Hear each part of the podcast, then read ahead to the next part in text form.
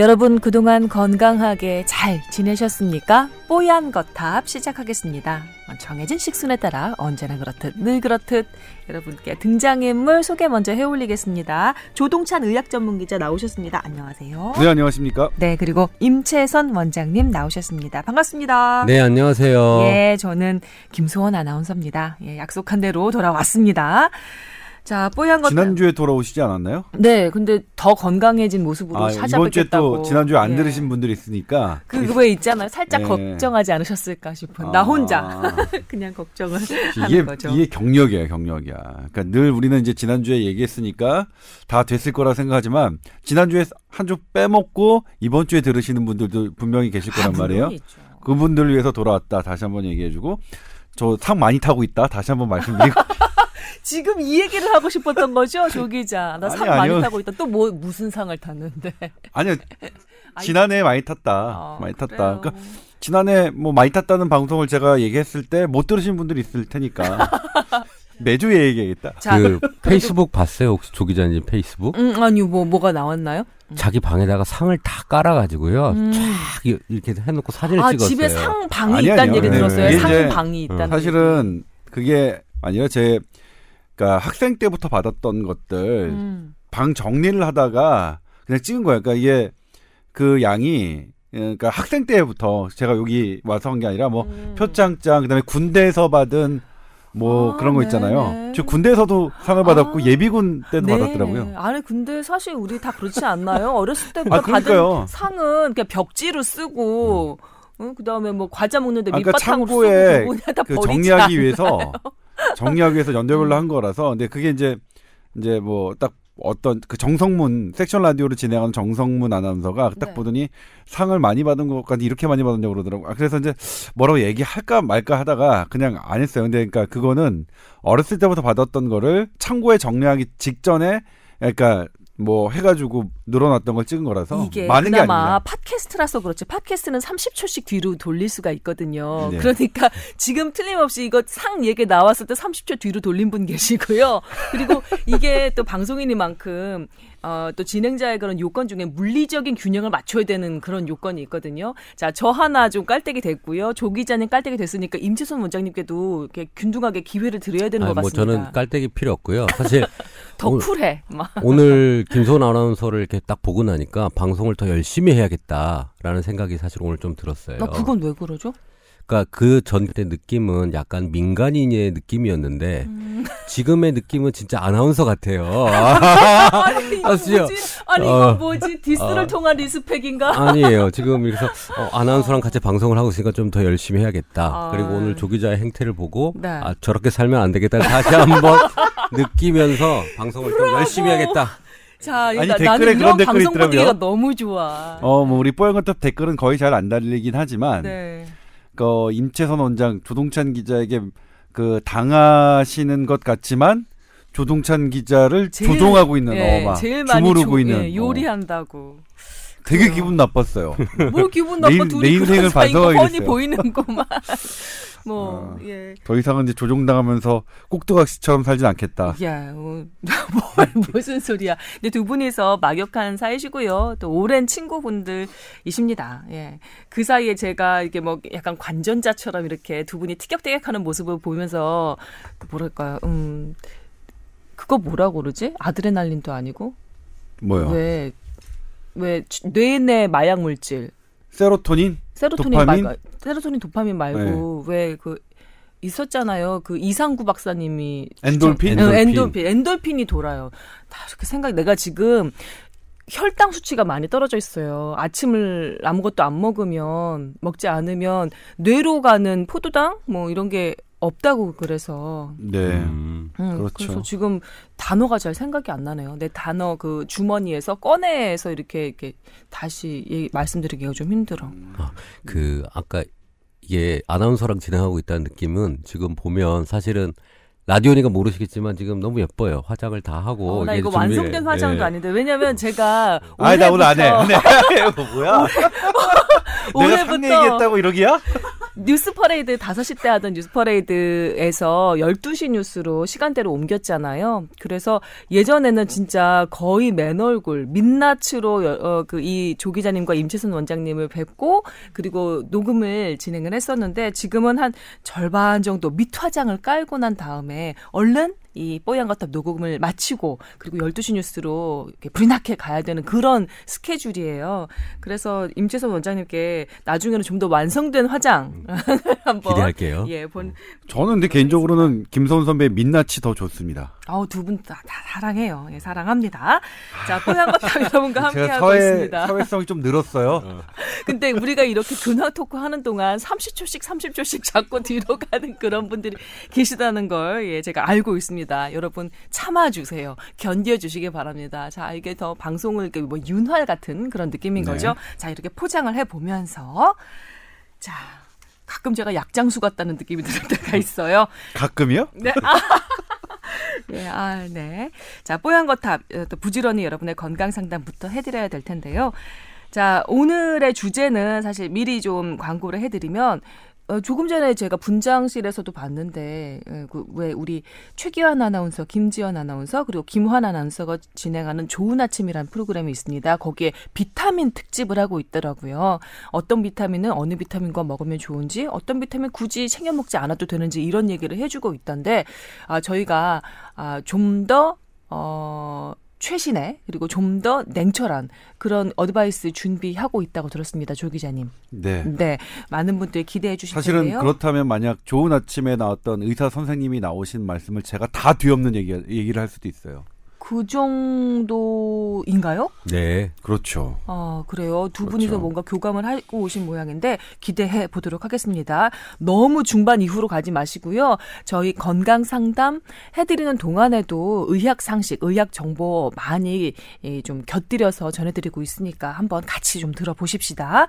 자, 뽀얀 거탑, 어, tower at sbs.co.kr입니다. 메일 보내주시면 건강 상담 해드리고 있습니다. 그렇게 전반부 꾸며드리고 있거든요. 먼저 아, 이제 막 마흔이 된 애청자입니다 하면서 사연 시작한 분입니다. 요즘 온갖 매스미디어에서 건강 정보는 넘쳐납니다. 그런데 그 정보들이 보통은 자극적인 것들이 많은데요. 뽀얀 거탑에서는 밀도 있고 과학적이어서 정말 좋은 것 같습니다. 아싸. 네, 아싸. 네, 정말 감사드리고요. 예. 이렇게 어, 이 쓰리 쿠션으로 한 깔때기죠. 뽀얀 거탑 네. 깔때기. 예. 네. 이렇게 보내주시는데 댓글들은 그렇게 안 달아주신다. 음, 팟빵이나 아이튠즈에서 그렇게 댓글을 안 달아주셔. 참 희한해. 사연은 많이 오는데 댓글은 없다. 근데 좀 약간 그 shy한 그런가요? 우리 요즘에- 뽀얀 거탑을 들어주시는 분들의 이제 성향이 음. 뭐 사실 뭐 그렇잖아요. 우리 뽀얀 거탑이 이건 뭐니 뭐 머니볼 그렇지. 이런 수준하고 같을 수는 아, 없잖아요. 부질없어 나. 아, 그럼요. 머니볼은- 챙겨주는 게 최고지. 사실 거기 밥이라도 보니까 한 끼 챙겨주고. 누군가가 이제 음식을 드셔가지고 뭐 한동안 좀 그 댓글이 뜨거웠었는데. 아, 맞아요. 근데 이제 봤어요. 제가 듣기로는 그게 거기서 이제 이승훈 PD가 지목이 됐는데 본인은 아니라고 본인은 아니라고 해서 만나는 사람마다 제가 한번 취재할까요? 누군지? 한번 여기로 부르지 네, 뭐. 뭐. 그리고 조 기자가 부르면 제가 오잖아요. 그렇죠. 그죠? 이승훈 예. 뭐. 승훈이 아무것도 승훈이 아니에요. 뭐다 아무것도 아니죠. 이승훈. 뭐. 지 맨날 뭐 그 우리 방송국 1층에서 연예인들 보면 막 인사하고 악수하고 그래요. 그러면 뭐? 그럼 뭐, 뭐, 아, 뭐. 아, 부질없어요. 뭐, 뭐. 다 부질없습니다. 김현우? 지 잘 나간다고 맹쾌?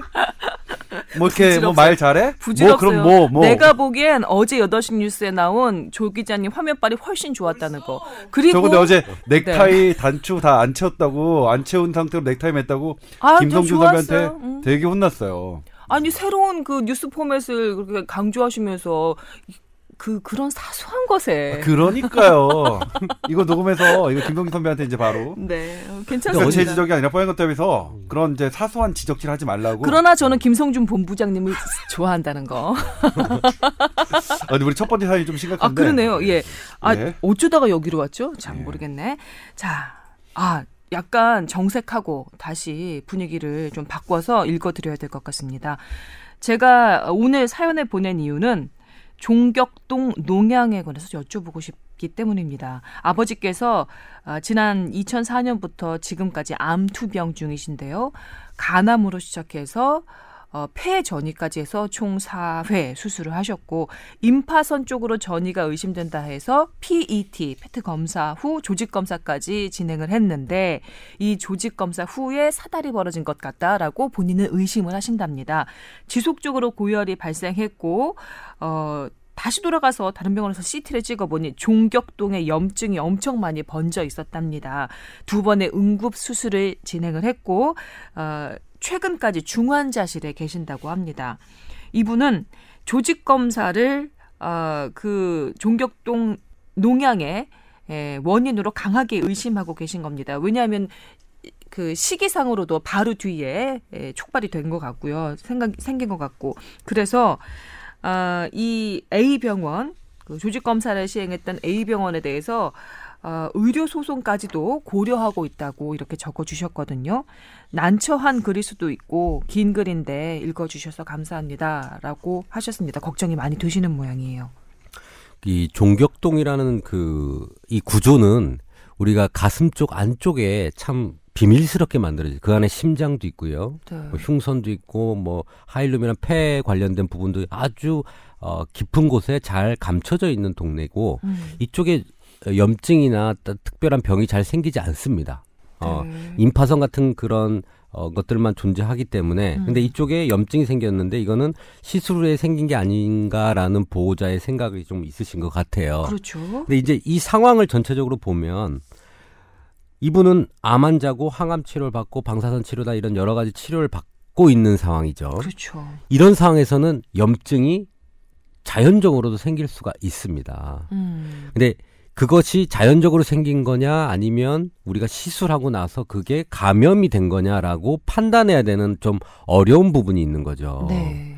근데 이거를 어 시술이 시술 때문에 생긴 거다 아니면 자연적으로 생긴 거다를 판단하기는 참 어렵습니다. 네. 그래서 보통 이거를 어 이게 뭐 고소 고발이 되거나 이런 부분으로 갈때 어, 핵심적으로 판단하는 부분이 어 과실이 있었냐 할 걸 제대로 했느냐가 상당히 중요합니다. 네.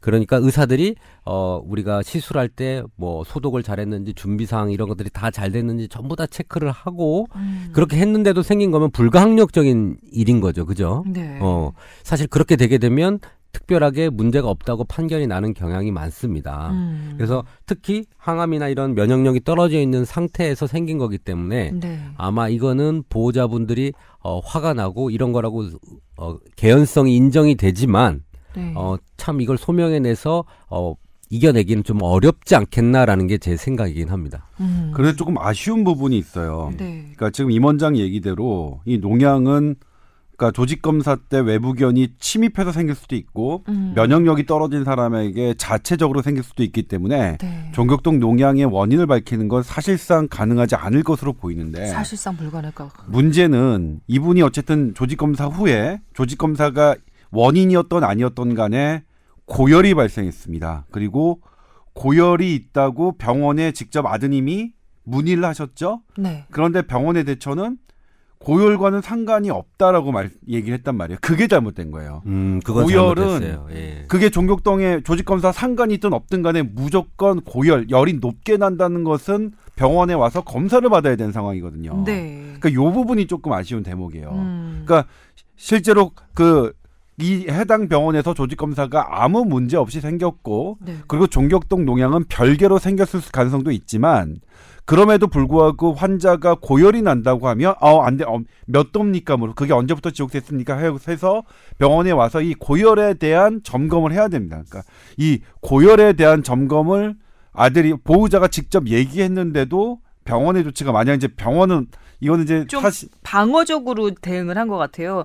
아 고열이 나시는데요. 그랬더니 조직 검사하고 고열하고는 상관없습니다라는 답변만 듣고 오히려 그게 방어적이지 않습니까? 오히려 그게 방어. 그러니까 상관이 있을지 없을지 모르지만 일단 무조건 하죠. 그러니까 그러니까 어떤 처치를 하지 않은 것은 음. 고열에 대해서 어떤 어드바이스를 하지 않은 것 자체가 아 그러니까 거짓말을 한 것은 아니지만 제대로 된 네. 조치는 조치를 아니었다. 안 해준 거니까 어. 그거는 그건 의료인으로서 이거는 그 태만의 니글렉트에 해당하는 거거든요. 음, 그러니, 환자가 음. 내 환자가 그 고열을 입장에서는 물론 이제 입장에서는 이거는 어 죄송합니다만 어쨌든 환자 보호자분의 일방 이 한쪽의 얘기라서 음, 음. 의료진이 어떻게 조치를 하라고 얘기했는지는 또 이제 그 의료진의 얘기도 들어봐야 되는 상황이지만 네. 어쨌든 이 사연을 보내주신 사람의 입장에서 보면 네. 다른 부분은 어찌 진행될 수 있어요. 그러니까 농약 음. 있으면 두 번 정도 수술할 수 있고 뭐 이런 경과들은 그리고 제일 그 의료 소송에서 중요한 부분이 불가역적인 손상이냐 가역적인 손상이냐. 그러니까 그러니까 이게 만약 농약이 다 나으면 다 나아서 원래 상태로 돌아가면 음. 그게 이제 뭐 크게 뭐 법적 소- 분쟁이 음. 생길 가능성, 그러니까 그 어떤 다퉈서 어떤 무언가를 책임을 묻기는 어려운 상태가 될 수도 있는데 다만 이 상황에서 고열에 대한 처리를 그래. 처리 부분이 조금 명확하게 짚어서 만약 그쪽 음. 병원에서 고열에 대해서 어, 아무 문제가 아, 아까 어떠한 그 대처 방안도 얘기해주지 않았다라는 게 확인되면 음, 음. 이건 그 뭐 부분. 그 부분은 될 것 같고 만약 그쪽에서 병원에서 그 고열은 하지만 검사를 받아야 되니까 빨리 병원에 가셔서 고열에 대한 그 진료를 받으십시오라고 그쪽 했다면 음. 이거는 조금 어, 어, 기분은 좀 좋지 않으시긴 하, 하겠지만 네. 어, 어쩔 수 없는 상황이 아닐까라는 생각이 좀 드네요. 예. 그리고 또 균주가 그 감염된 균, 균의 종류에 따라서도 약간 의미가 있을 수는 있어요. 왜냐하면 그게 음. 옆에 사람이라든지 누구 시술자라든지 그런 사람이 가진 균일 수도 있고 아주 좀 특이한 균일 수도 있고 어, 병원에서만 감염되는 균일 수도 있어요. 음. 그러니까 그 균주를 좀 보고 네. 판단을 좀 하셔도 좀 도움이 될 수 있습니다. 예. 제가 가장 원하는 건 지금 사연을 소개해드린 이 시점쯤 되면 아버님의 고열이 다 잡히고 이 종격동 노양도 다 씻은 듯이 나았으면 하는 것이 제 가장 네. 큰 바람이지만 지금 두 분이 해주신 충고를 잘 좀 이렇게 정리를 하셔서 대처를 하시면 좋을 것 같습니다. 아, 그 최초의 조직 검사를 한 그 병원이 조직 검사 과정에서 감염이 있었나 없었느냐 아, 아 보다는 음, 그것도 밝혀야 되겠지만 그건 이제 균주를 따져서 밝힐 것이고 그 이후에 이 환자에 대한 대처, 고열에 대한 대처가 미흡하고 부적절하진 않았는가라는 지적이었습니다. 정리를 하자면 그렇고요. 그리고 아, 이 지금 말씀드린 것을 한번 잘 곰곰이 들어보시고 판단해 주셨으면 좋겠습니다. 그러니까 사연만 보면 21일부터 28일까지 음. 그러니까 고열에 대해서 처치가 이, 이루어지지 않았거든요. 그러니까 아버지가 이거 아이고 왔다 갔다 피곤해가지고 감기 몸살인가 보다 하고 넘기신 거예요. 그러니까 조직 검사한 병원에서 고열이면 빨리 어떻게 하십시오라고 이렇게 좀 사실. 말씀드리지만 네. 암 환자, 그러니까 우리나라에서도 지금 100만 명 넘는 암 환자가 지금 생존하고 계시죠. 음. 그리고 앞으로도 계속 더 오랫동안 암이 그냥 만성 병처럼 되는 시기가 됐는데 네. 그래도 암을 내가 치료받고 있는 상태에서 고열이 발생하는 건 상당히 응급하게 받아들여야 됩니다. 그렇습니다. 그러니까 어떤 어떤 암 환자들이 사망하는 원인 중에 많은 부분이 폐렴이 있어요. 면역이 약해져서 그러, 그러니까 감기에 걸리더라도 폐렴에 잘 이온 그 더 악화되기 쉽기 때문에 네. 암 환자들의 고열은 물론 일반인도 마찬가지죠. 고열 자체가 네. 그냥 넘길 수 있는 증세가 아닙니다. 음. 특히 암 환자들의 고열은 그냥 넘겨서는 안 됩니다. 음, 그렇군요. 고열. 그러면 임채선 원장님 미열은요? 저는 미열이 항상 나요.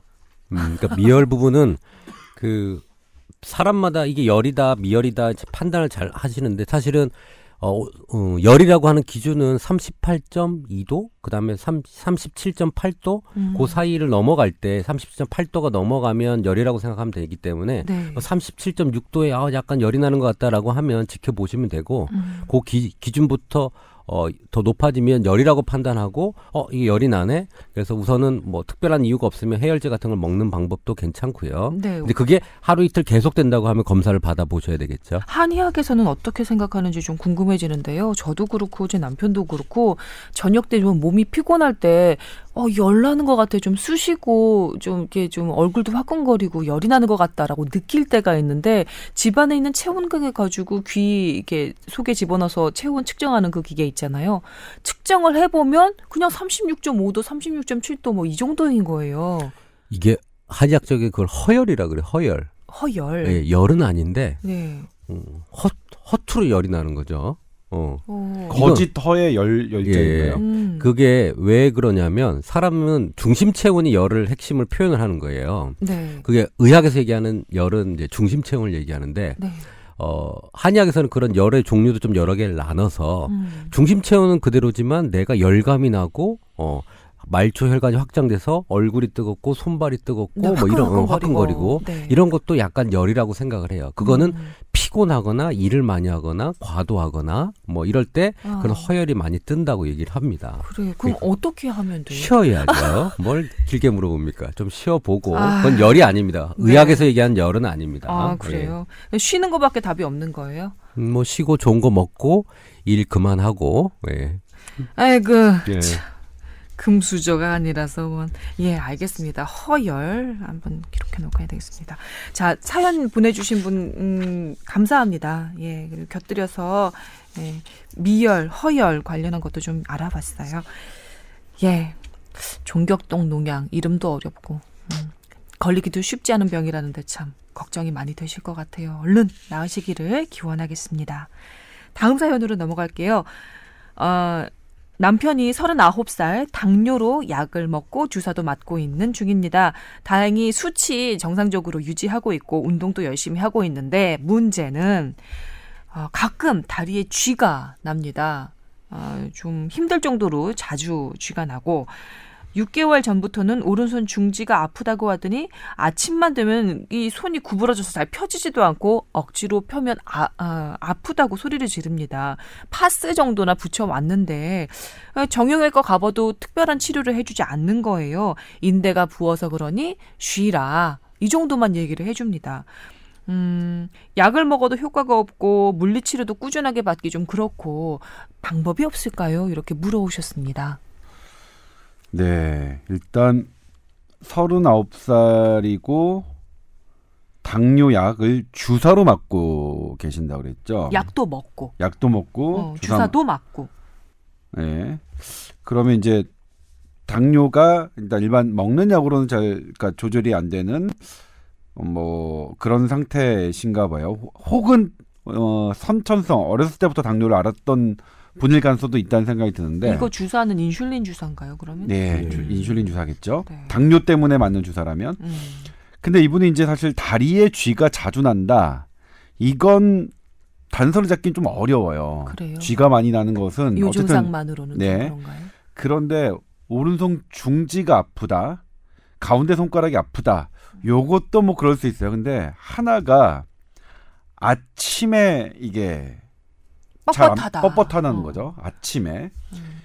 보통 우리가 퇴행성 질환은 많이 사용한 다음에 이게 뻣 아픕니다. 어. 그런데 rheumatic. 자가 면역 질환의 관절염일 경우에 네. 아침에 이런 현상이 와요. 그러니까 이걸 morning stiffness라고 하거든요. 아예 증상. 이름이 있네요. 그래서 음. 물론 그래도 이것만 갖고 우리가 뭘 판단하진 않지만 네.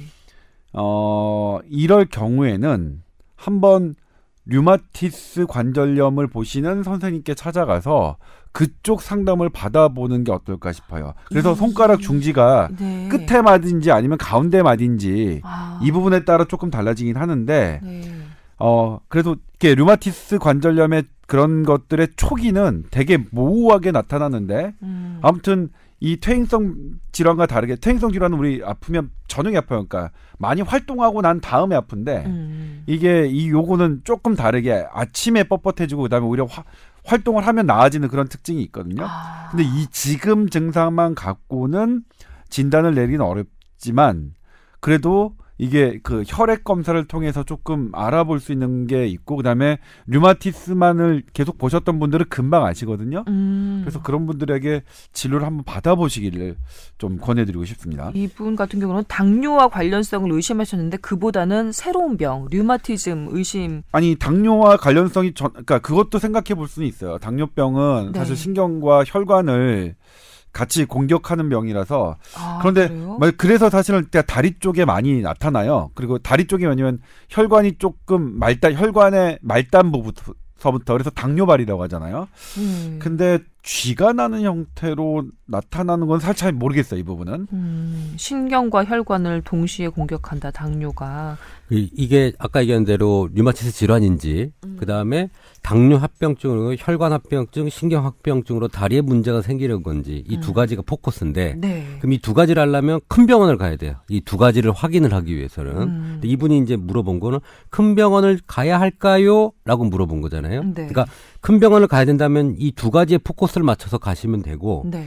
내가 가기가 어려운 상황이라고 하면 근처 병원에서 치료를 받아야 되는데 네.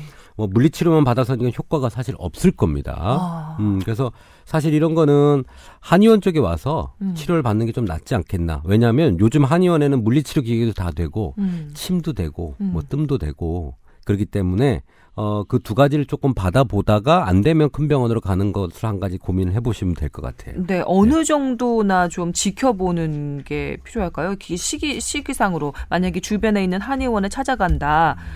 그 한의원 그 선생님께서 판단을 해 주시겠죠. 뭐 이런 계통 이런 질문에 대해서는 이제 한의학적으로는 탄발지라고 해서 음. 예, 이게 굳어가는 관절에 네, 네, 네. 대한 치료 방법이 또 있, 있거든요 한의원이. 탄발지. 예, 예.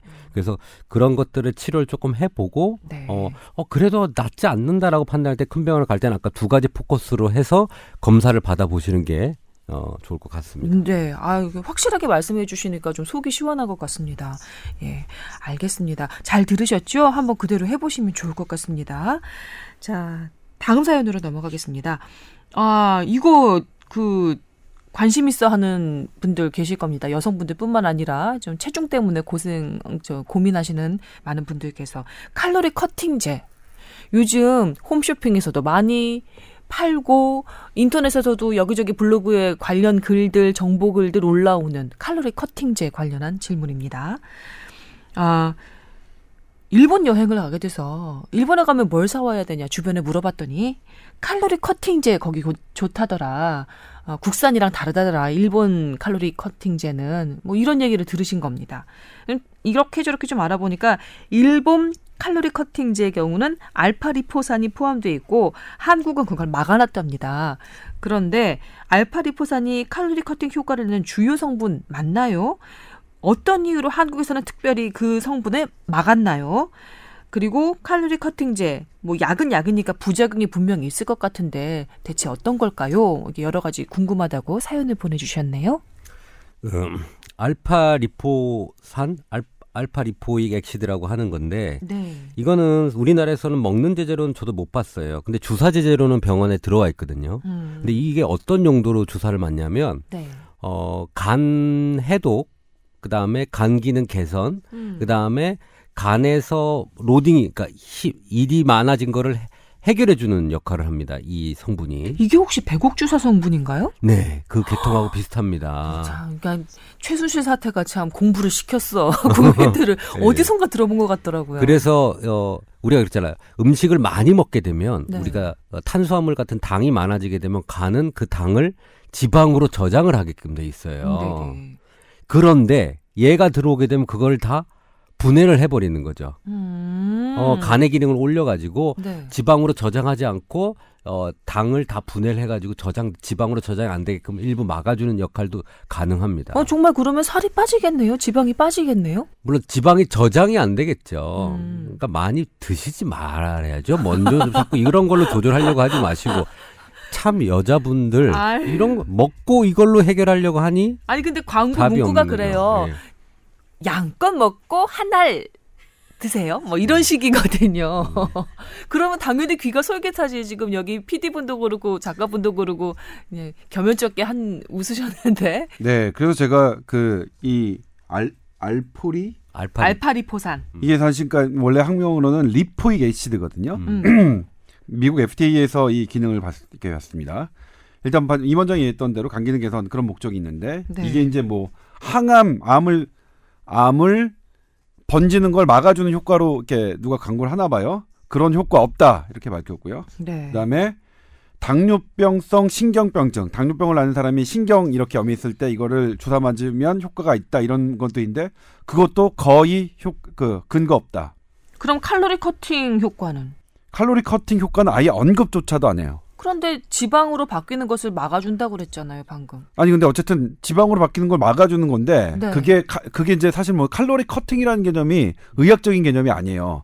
지방으로 가는 걸 막아준다고 하더라도. 그게 살이 찐다 안 찐다의 언급은 제가 안 했어요. 맞아요. 어, 예, 그러니까 물론 저는 그렇습니다. 정확히 그러니까 얘기했습니다. 뭐냐면 그걸 막는다고 해서 왜냐면 우리 몸이 다른 전반적인 체중이 빠지 칼로리가 빠지냐가 확인돼야 이제 우리가 그렇게 얘기하는 건데 네. 그 나머지는 어쨌든 그런 그런 기능들이 치매 예방 기능도 근거 없다. 어 거의 아니 근거가 매우 약하다. 음. 뭐 이렇게 돼 있고요. 그다음에 역시 부작용이 있고요. 이것도 두통과 그다음에 어떤 신경 이상 증상, 그다음에 떨림 증상 이런 것들이 생길 수 있다라고 돼 있고요. 그런 부작용은 있는 네. 거예요. 그러면 근데 이게 아 사실 저는 뭐냐면 이 사연을 듣고 처음 봤어요. 알파리포산이 뭔지. 아니 최순실 농단 사태를 그렇게 그런데 해오신 분이 배복 뭐 주사의 성분인 알파리포산을 처음 봤다고요? 뭐냐면 제가 모르는 거는 이거에 대한 장기 다이어트 효과에 대한 장기적인 연구가 분명히 안 돼 있겠죠. 음. 그리고 그, 그, 그 부분에 대해서 만약 있다면 어, 어떤 식약처의 그런 그 기능성 어디에 품목에 들어가 있겠죠. 음. 근데, 근데 제가 지금 인터넷을. 네. 딱 보니까 막왜 망한지 모- 모르겠어요. 이제 그그 부분은 음. 망했는지 근데 지금 딱 보니까 이거는 딱 냄새가 나는 일단 많은 냄새가 납니다. 이게 아까 아. 뒤에서 이제 뭐 비타민에 대해서 얘기를 하겠지만 네네. 어 어떤 돈벌이 수단으로 네. 홍보와 광고가 많이 되고 있는 약재 중에 하나입니다. 이 그 다이어트 약재 시장이 엄청나요.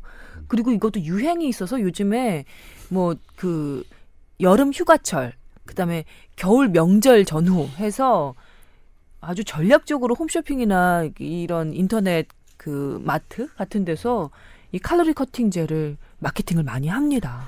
어, 이 알파리포익 액시드를 저는 저도 병원에서 가끔 쓸 때가 있어요. 근데 저는 제가 느꼈던 바 중에 가장 좋은 거는 네. 술 먹고 힘들 때 이것을 먹으면 음. 주사를 맞으면 훨씬 좋고요. 음. 술 먹기 전에 먹으면 술이 안 치요. 아무래도 시에. 간, 네. 간 대사랑 관련이 있는 네, 성분이라서 그거는 그런 거 맞긴 아닐까요? 맞아요. 어. 아, 뒤에 나오는 실리마린 관련된 데서도 비슷하겠지만, 네. 음. 근데 이게 의학적으로 증명은 안 돼 있지만, 제가 임상적으로, 어, 이제 알았어요. 이게 예. 시오틱 애시드랑 똑같은 거니까 신데렐라 주사 성분이네요. 네. 그렇게 불리니까.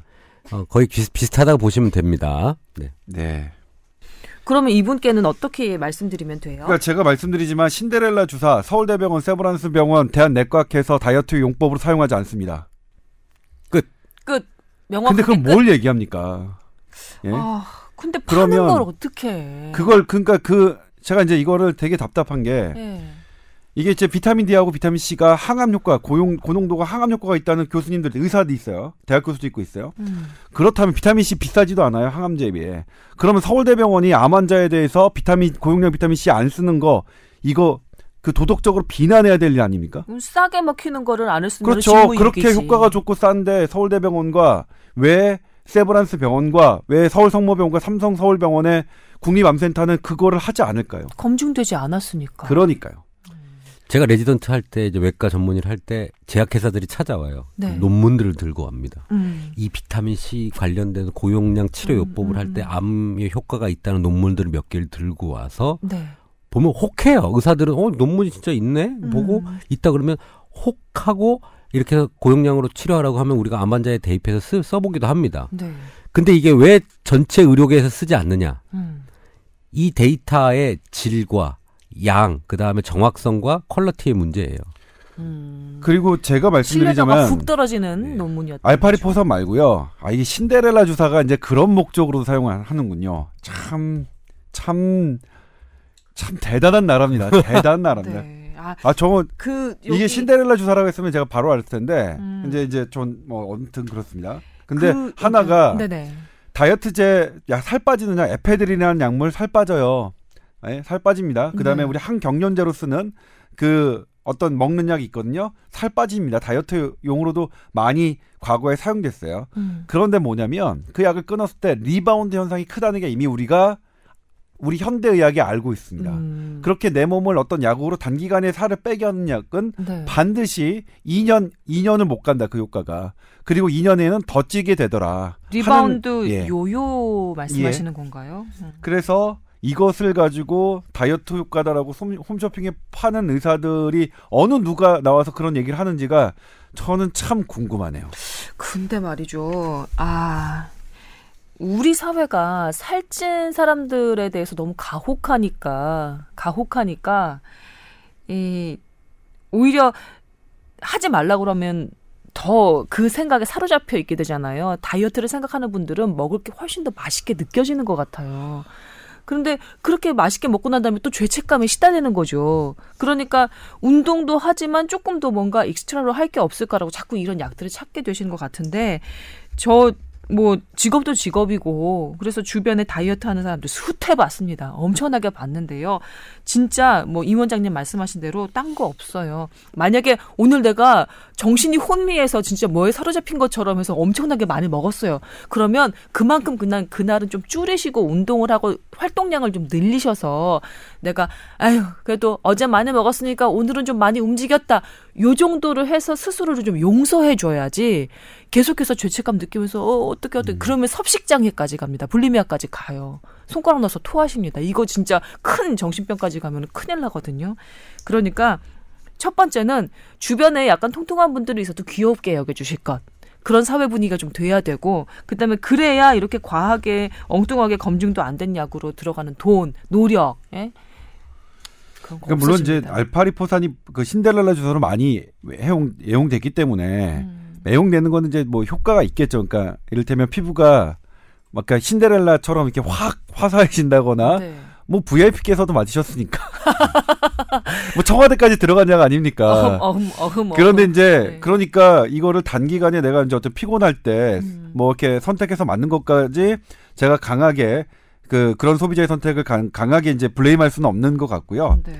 다만 이런 것들을 왜 주류 의학에서 안 하느냐? 음. 긴 효과가 그렇게 입증되지 않았다. 네. 예. 그리고 또 하나는 약에 기대면 몸이 그거에 적응을 해서 좀 뭐라 그래야 될까요? 게을러지는 것 같아요. 그리고 우리 임 네. 원장이 저한테 자주 하는 말이지만 인위적으로 이렇게 어떤 체중을 빼는 약이나 이런 것들은 우리 몸을 망가뜨린다고 그러니까 임 원장이 맨, 맨날 저한테 임 만날 저한테 하는 원장님도 얘기. 숙취에 너무 자주 쓰지 마시라고요. 아, 저는 잘 안. 쓰는데 저 친구들이 와서 음. 자꾸 들어 누워요 저희 병원에 와서 아 힘들어 그러면 그러면 뭐 자리 하나 만들어 주고 저거 하나 달아주면 어, 술이 더 잘 들어간다고 이 예. 표현을 하긴 하는 약이긴 땀 합니다. 흘려서 술게 생각을 하셔야 될 텐데. 그리고 이제 뭐냐면 임 원장님 아버님께서 되게 저기 하는 건데 우리 몸에서 이런 흐름을 음. 억지로 조절하는 약을 쓰시는 걸 되게 반대하세요. 이제 임 원장님 아버님께서도 네. 한의사십니다. 네, 네. 그렇죠. 억지로 뭔가 조절해서 좀 쉽게 어떤 결과를 얻으려는 것 치고 부작용 없는 게 없더라고요. 통일돼야 돼. 통일되면 약간 통통한 분들이 인기 폭발일 거예요. 북한 가면. 좀 멀리 보는, 네, 멀리 보고. 편안하게 네. 보는 예, 그런 시각 필요한 것 같습니다. 그러니까 이미 사셨다면 뭐 일본에서 사셨는지 모르겠지만 아, 사셨다면 아직 사신 안 것만 사셨어요.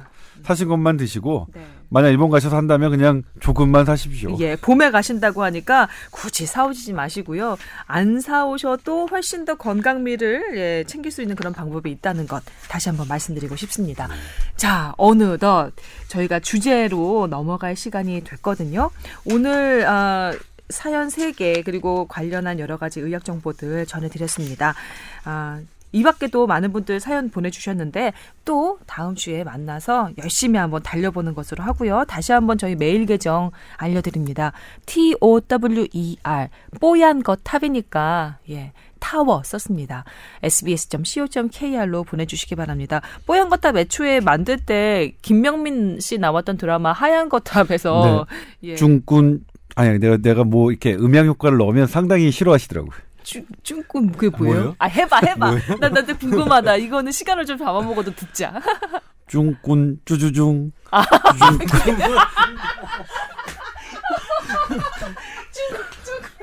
난또 그게 어, 중꾼으로 최 들렸어요? 작가 그렇게 없어요? 어? 진짜 귀엽지 않아요? 이 맛에 사귀시는 거죠, 최선 원장님. 아, 쭈꾼이구나, 쭈꾼, 쭈꾼. 아, 나는 땡땡, 때레땡 이렇게 들어요. 예. 웬 정신 나간 사람들 셋이 모여가지고 방송하나 싶으시죠? 예. 이 약간 이렇게 코믹한 또, 이거, 그 아니, 그, MSG 그도 멜로디의. 가사는 쭝꾼이에요. 딱 들었을 때. 예. 웃겨 죽겠어. 아, 예, 가겠습니다. 진짜. 아, 귀여워. 네. 자, 오늘의 주제로 넘어가겠습니다.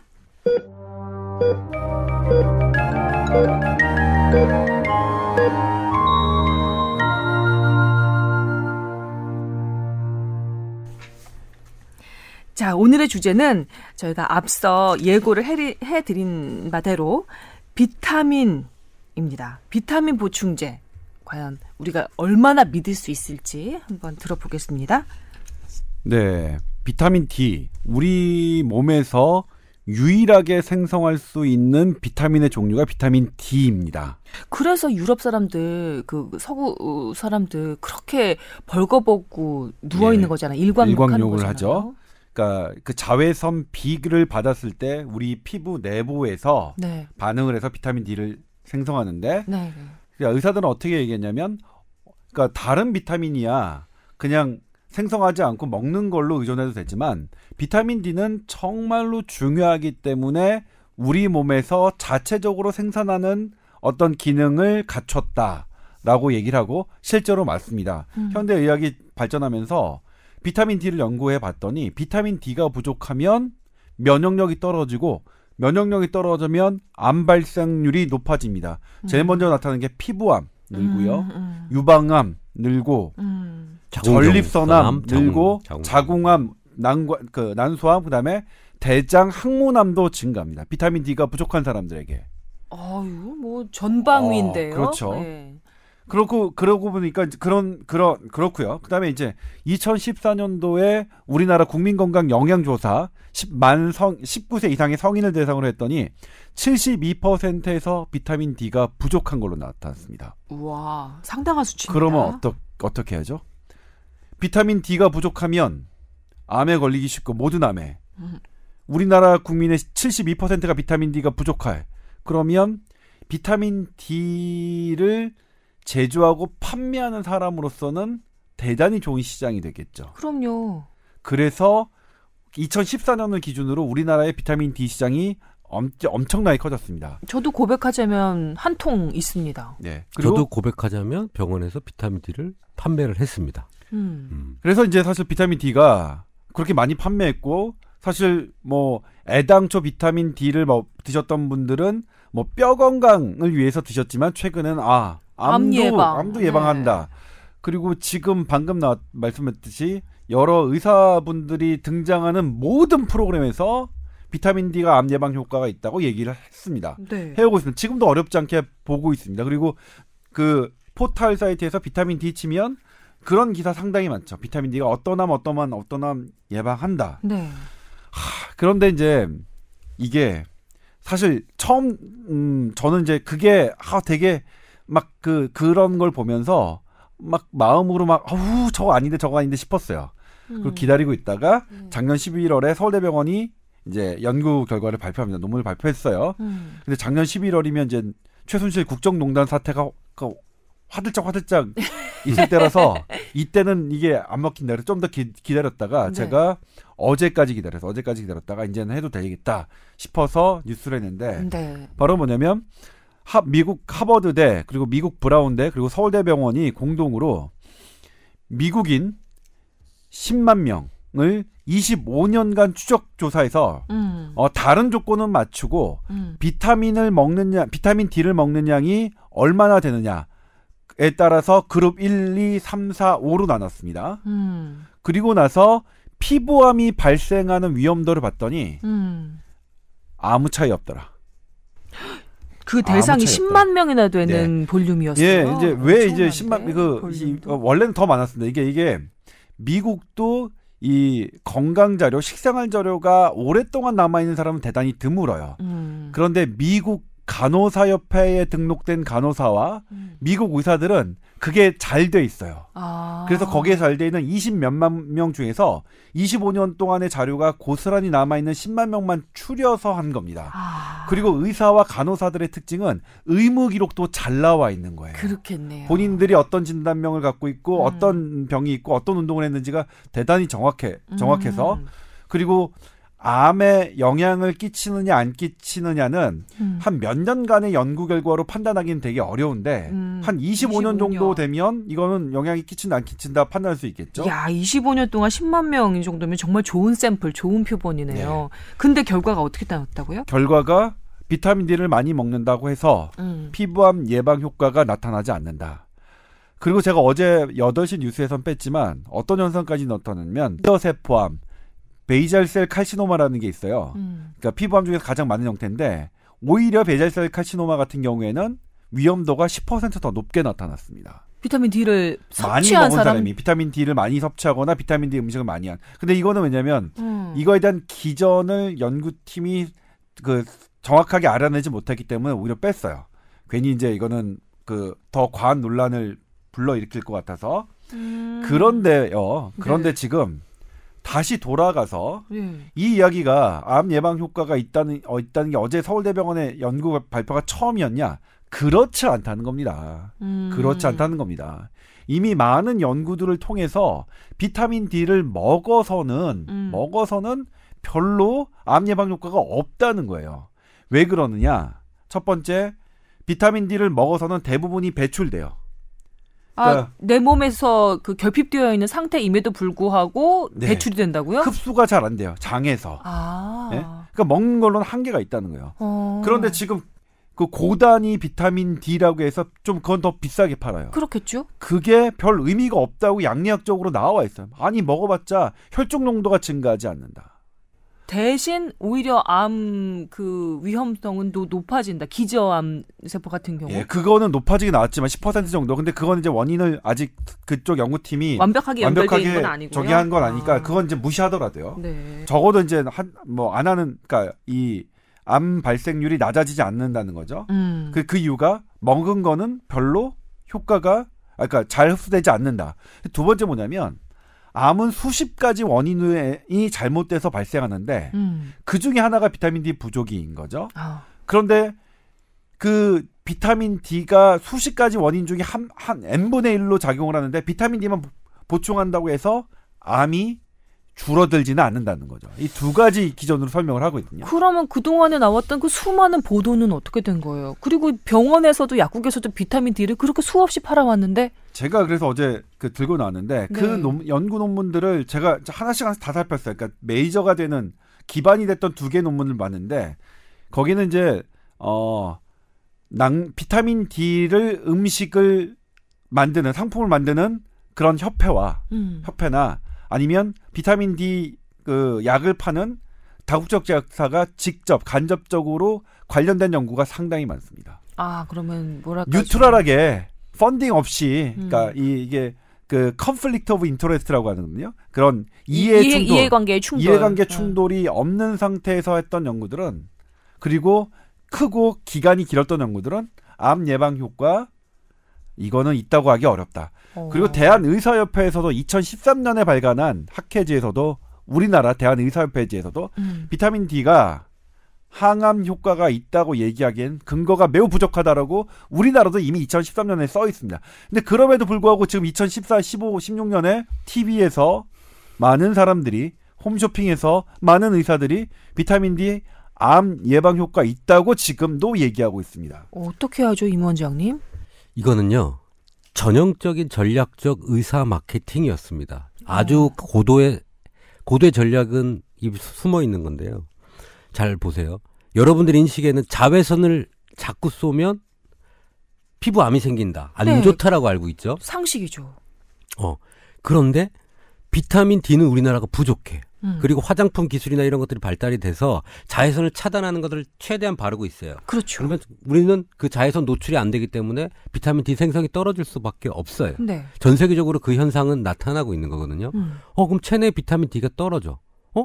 그런데 비타민 D가 떨어지면 암이 발생이 더 한다라는 그 논리를 가지고 네. 어, 우리가 먹어서 보충해야 된다. 그것을 제약회사에서 하고 있습니다. 한국에서도 핵심적인 비타민 관련된 의사들을 앞에 내세워서 음. 그 사람들이 모든 학회, 우리나라에 하고 있는 학회들의 비타민 D 섭취에 관련된 강연을 하고 됩니다. 음. 국민들한테 한 게 아니에요, 처음에. 아 의사 마케팅. 의사들이 딱 들으면, 어, 진짜네? 그리고 검사를 해보면 낮아요. 음. 의사 입장이 어떻게 세요? 어, 환자들한테 권유하기가 좋겠죠. 어, 검사 수치가 낮습니다. 어, 이걸 높여서 올려, 보충해 보충해야. 됩니다. 어. 라고 하기 너무 좋게 돼 있고, 지금 현재 우리나라 국민 그 D가 부족한 상황이, 네. 그리고 판매를 할 수 있고, 음. 판매에 대한 효과에 대한 논문 몇 가지만 있으면, 어, 자외선을 셀 수는 없고, 이렇게 돼서 이게 스토리가 만들어진 거죠. 그렇죠. 그렇죠. 그리고 의사들이 그거를 판매하기 시작을 한 겁니다. 네. 주사를 주고 처방을 해주고. 아주 그냥 논리가 자연스럽잖아요. 자연스럽게 됐습니다. 네. 그런데 저 논문이, 지금 조 기자가 얘기한 그 논문이, 음. 아니야, 그거 그렇게 효과가 없어라고 못을 받게 되면 음. 이 스토리가 다 깨져버리는 상황이 되죠. 그렇죠. 지금까지는 그 스토리로 어, 황금기를 구가했습니다. 한 5년간 비타민 D가. 음. 음.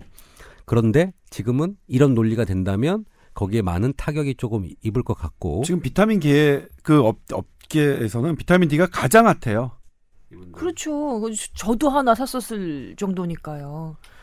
근데 아, 네. 되게 제가 이제 그때부터 핫 홈쇼핑에서 사실 어느 의사 선생님이 나와서 하는 걸 보고 제가 사실 그때 아 진짜로 그래서 쫙 찾아봤는데 저는 그때 아니란 걸 알았어요. 아, 저거 완전히 왜요? 그러니까 냄새가 났어요. 네 그때도 근거가 그렇게 느낌? 얘기할 수 있는 근거가 없었어요. 그러니까 논문 하나 뭐 해서 어떤 연구의 음. 결과였는데 그 연구 결과가 너무 허접한 거예요. 음. 예?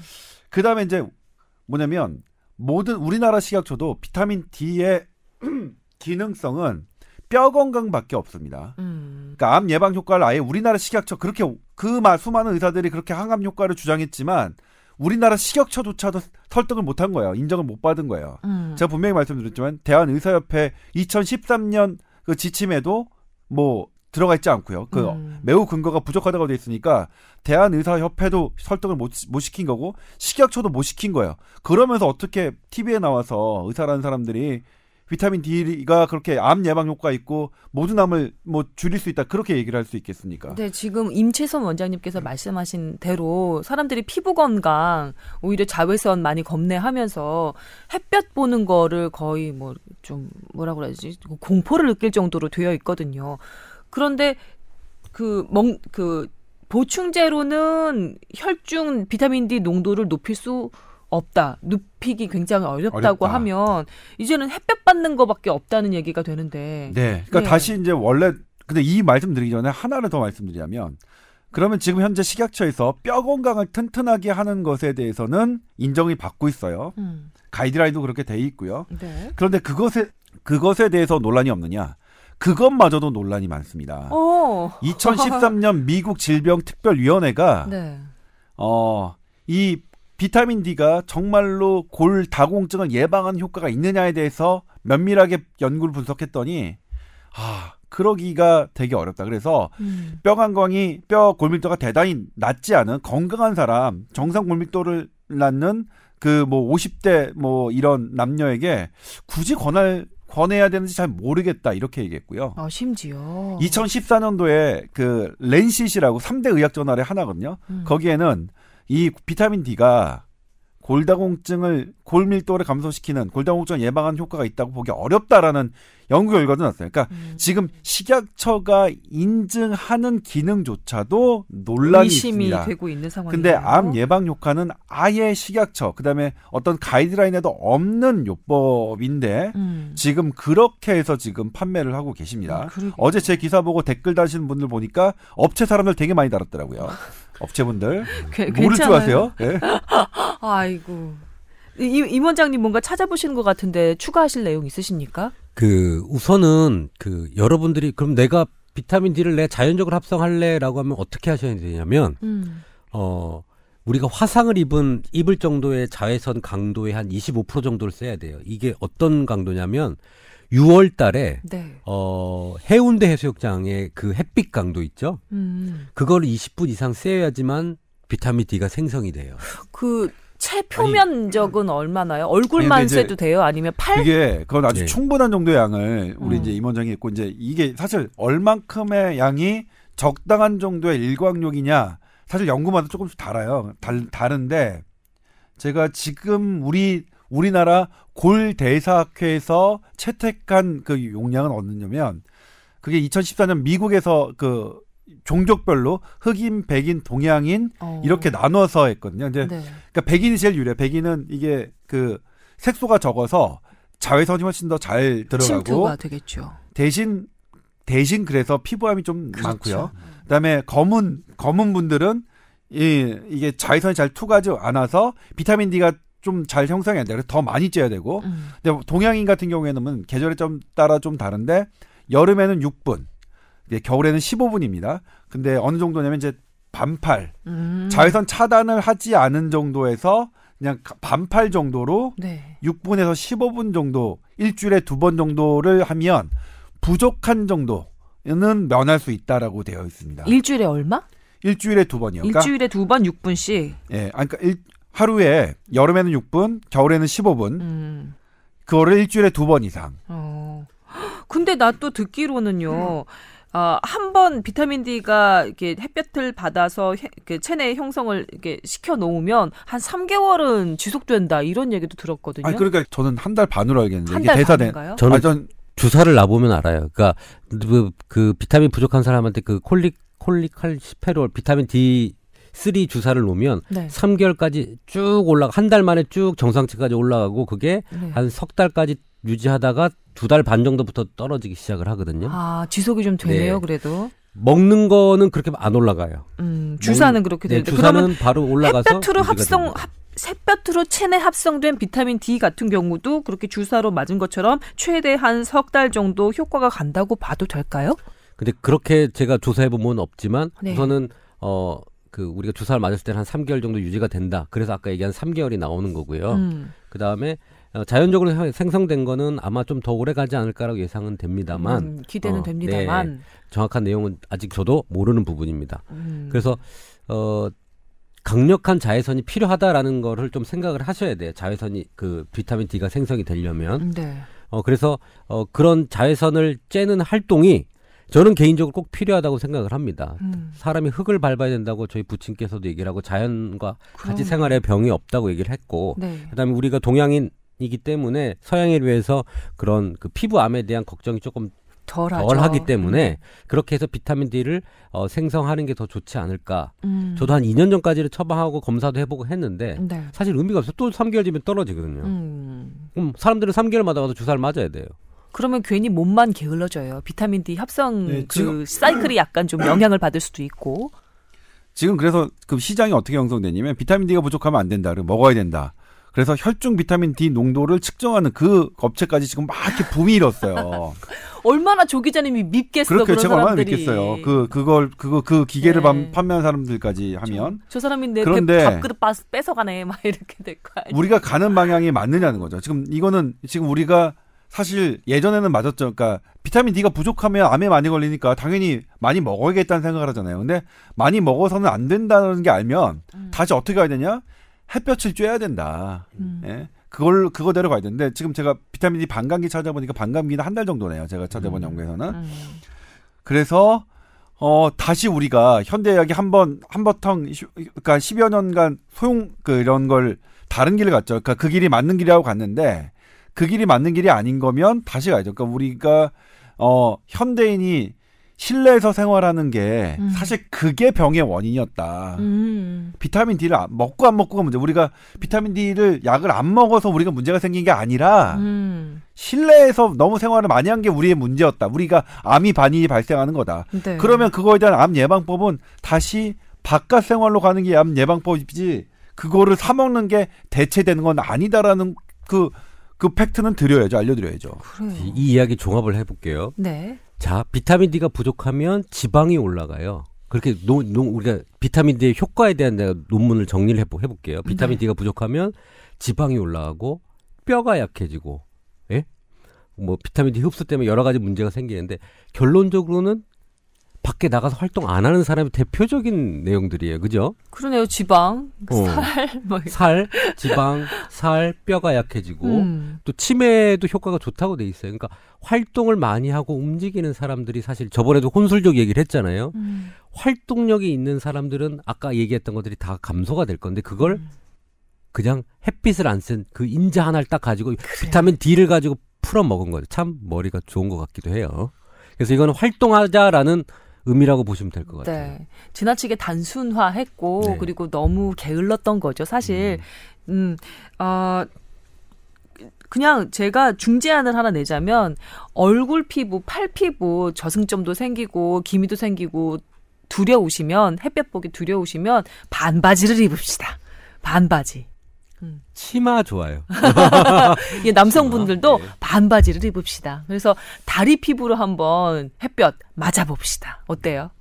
얼굴은 얼굴은 제가 볼 때는 좀 화장을 하셔야 될 것 같고 자외선 차단을 하시고 네. 나머지 팔다리 부분만 노출해도 충분히 비타민 D 생성이 될 수 있습니다. 예, 반감기가 한 달 남짓이라고 하니까요. 한, 한 달에 한 그리고 번씩은 그 10번씩. 선크림의 그 지속 시간이 한 2시간 정도 되니까. 근데 매일 우리가 그렇게 하진 않잖아요. 두 시간마다 바르는 경우는 없잖아요. 야외에서 우리가 소풍 가거나 그럴 때는 모르겠지만 네. 그냥 어쨌든 되도록 그 볕이 좋은 날엔 음, 한 15분 산책하자 겨울에. 그래요. 아니 근데 이제 물론 이게 옷을 많이 입으면 안- 안 되니까 겨울은 좀 다릅니다. 겨울은 그러니까 좀 따뜻한 집 안에서 근데 창문은 있으면 창문에는 그 자외선 비가 안 들어오거든요. 그래서 음. 창문을 열고 가벼운 옷차림 반팔 반팔이나 반바지로 와. 한뭐 15분 정도 그왜 풍욕이라는 거 있잖아요. 겨울에도 예, 좀좀 옷을 가볍게 입고 바람을 쐬고 볕을 쐬는. 음, 그리고 여름에는 것도 한번 6분, 해보시면. 봄 가을에는 한 10분 이상 볕이 네. 좋은 날은 산책하자. 옷차림 좋네요. 가볍게. 예. 그리고 겨울에 멜라토닌 양 줄어들어서 괜히 좀 우울해지고 계절성 우울증도 좀 걱정이 되니까 햇볕 보면서 산책하는 게 최고 것 같긴 하네요. 자, 오늘 이렇게 좀 정리를 해보면서 이야기 좀 마무리해야 될 것 같은데 네. 끝으로 이야기까지는 꼭 해야 되겠다 뭐 그런 거 있으신가요? 어, 그냥 저는 자연으로 돌아가서 네. 어, 사람이 좋은 공기와 좋은 바람, 그 다음에 좋은 햇빛, 음. 좋은 흙을 밟고 다니면 네. 많은 병이 좀 사라질 것 같다. 지금 소- 솔직히 이 빌딩 안에서 저희 살잖아요. 그러게 어. 나도 반성해야 다, 돼. 다 때려치고 나가야 돼 우리들 전부 다. 반성해야 예. 돼. 그럼 밖에서 지내요? 나 이거 다 털어? 주차장에서 그 예, 예, 대학교 강의 시간에 오늘 째고 야외 수업해요, 막 이런 느낌이 살짝 들었습니다. 네. 자, 여러분, 아, 오늘 시간 여기서 좀 마무리를 해야 될 것 같습니다. 아, 다음 주에도 어, 여러분 건강한 모습으로 다시 찾아뵙도록 하겠습니다. 설 잘 보내시고요. 다시 수요일에 저희 업로드 되면 별점 주기, 또 뭐지? 다운로드하기, 그다음에 스트리밍 이런 것으로 예 많이 좀 호응해 주시기 바랍니다. 저희 댓글도 환영합니다. 마지막으로 이런 말씀 드리면서 인사드려야 될 것 같아요. 예 인사하시죠 두 분. 네, 네, 고맙습니다. 네, 새해 복 많이 받으십시오. 네 고맙습니다. 네.